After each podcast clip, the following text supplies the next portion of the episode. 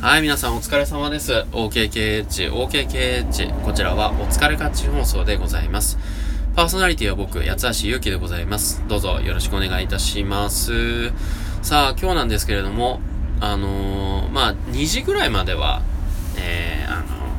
ね、引きこもっておりました。しかし、のっぴきならない事情がございまして、えー、というのもですね、えー、JR 名古屋高島屋で、ゾフ、ゾフがあるんですけど、そこでメガネを買ったんですけども、そのメガネを買った時に購入者特典ということで、えー、新海誠店のですね、招待券をもらったんですね。ただそれが3月3日までだったということで、おー、やばいやばい終わっちゃうということでですね、今日行ってまいりまして。はい。じゃあその話と。あともう一つですね、えー、2本目は、あの、最近映画化して、えー、話題となっているあの作品についてのお話をしたいなと思います。さあ、えー、1本目なんですけれども、新海誠展でございます。えー、新海誠監督といえばですね、君の名はで、えー、日本そして世界に、まあね、有名となりましてね、その名が轟いた監督でございますけれども、最初25分ぐらいのアニメのね、え SF 作品でございますけれども、ロボットの、そちらを全部一人で、え作り上げるという、まあ、情熱というんですかね、えものすごい、その、まあ、インディーズ作品ではありながら、とてつもない売り上げを上げたということで、まあ、それが、こう、世間に認められて、次第に、有名なアニメーターとか、ね、あのー、こう、音響の人とかね、えー、あとはアーティストとかがどんどんどんどんチームに加わっていって、そして、あのー、君の名はに、え、続いていったと、そういうふうにな、ね、流れがね、そう見て取れまして。で、作品を通じて新海誠さんの、その、作品に通じるところが、まあ、喪失感っていうことでした。何かを失ってしまう、大事な誰かを失ってしまう、別れてしまう、そういったところを、まあ、どう埋めていくかみたいな。それが、こう、失われたまんまの作品が、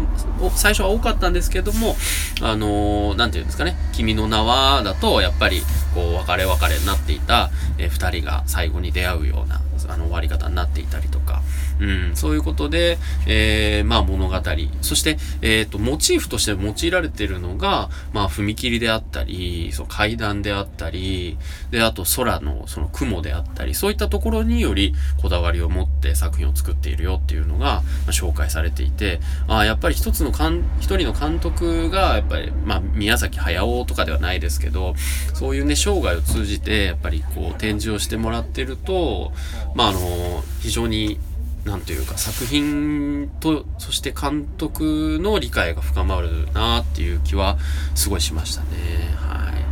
まあそんな中でございます。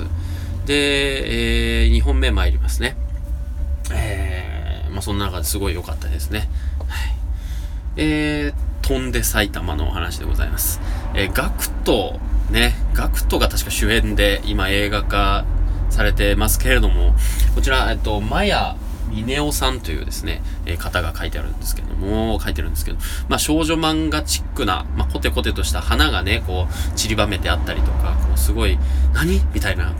う、すごいね、綺麗ではあるんですけど、癖のある絵を描く方なんですけど、実はその新潟県出身でありながら、こうすごくあの東京都民が埼玉県民とか茨城県民をこうひげ、ひあの下に見ているというか もうその埼玉県民自身をなんかすごい貶めるような、そんな内容になってるんですけども、まあそれでいてちょっと、ここまでやるみたいな内容も入っていて、えー、それをですね、ブックオフで買ってきて、えー、帰りの電車で一気読みしましたけれども、とても面白いですね。発想がね。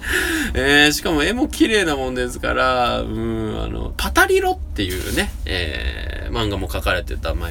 えー、ミネオさんなんですけれども、まあ、非常に、なんて言うんでしょう、映画を見る前に、やっぱ原作を読むというのが僕の、あのー、まあ、セオリーなんですけれども、これは非常に期待ができる作品なんではないでしょうか。あのー、漫画自体はちょっと、ね、あの、尻切れ、尻切れ的なところで終わっちゃってる感じではあるんですけど、それを映画がどう、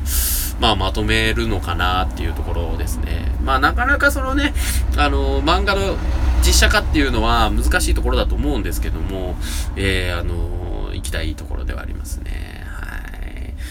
さあ、そんなこんなで、明日は ZIPFM のナビゲータースクールのスタジオ収録の本番でございますので、えー、原稿をしっかり練っていきたいなと思います。八橋ゆきでした。失礼します。